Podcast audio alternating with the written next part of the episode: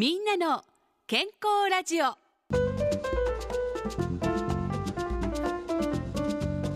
お元気ですか？岩崎理恵です。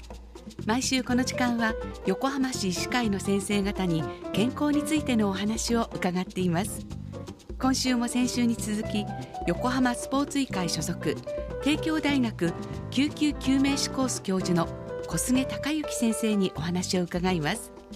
今週のテーマは AED の使い方です。小菅先生今週もよろしくお願いいたします。よろしくお願いします。今週は突然人が倒れた場合に必要な AED の使い方を教えていただきたいと思いますが先生この AED どのように扱えばいいんでしょうか？AED が届いたらまず電源を入れます。会社によって異なりますが AED を見ると操作方法が図示されています電源を入れる方法は蓋を開けるパッドを引き出す電源ボタンを入れるなどの方法があります、うん、電源が入るとどうなりますか？そうすると AED が音声説明を始めます、はい、パッドを胸に貼ってくださいなどの説明をしますのでこれに従ってください、うん、このパッドを貼るには服を脱がせる必要があります。パッドは手のひらぐらいの大きさの粘着性のあるシールみたいなシートです。コードで本体とつながっています。粘着性のシートを貼り付けます、はい、2枚のパッドで心臓を挟み込むように貼り付けることが理想的です、うん、そのパッドを貼り付けた後はどうなりますか？パッドの貼り付けが終わると AED が心電図の解析を始めます。この時に AED が胸骨圧迫を開始してくださいというまでは倒れた人に触ってはいけません、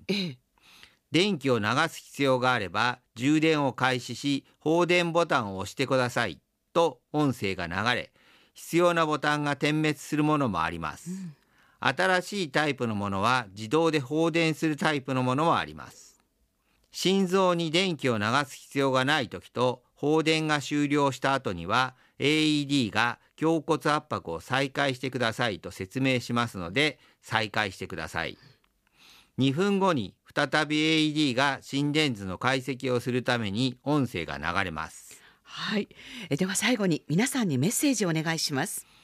横浜市では119番通報から現場の到着まで11.8分かかっています。心肺停止だった場合10分何もしてもらえないと蘇生の可能性はゼロに近くなってしまいます。人が倒れた現場で居合わせた皆さんが協力して助け合うことも重要です。特にスポーツの現場では迅速な処置により良好な結果が得られています。消防署の講習会や日本赤十字の講習会などを利用して心肺蘇生を練習してみてください。はいわかりました。小菅先生2週にわたってありがとうございました。ありがとうございました。みんなの健康ラジオ。今日は横浜スポーツ医会所属帝京大学救急救命士コース教授の小菅隆之先生にお話を伺いました。お相手は岩崎理恵でしたこの番組は横浜市医師会の提供でお送りしました。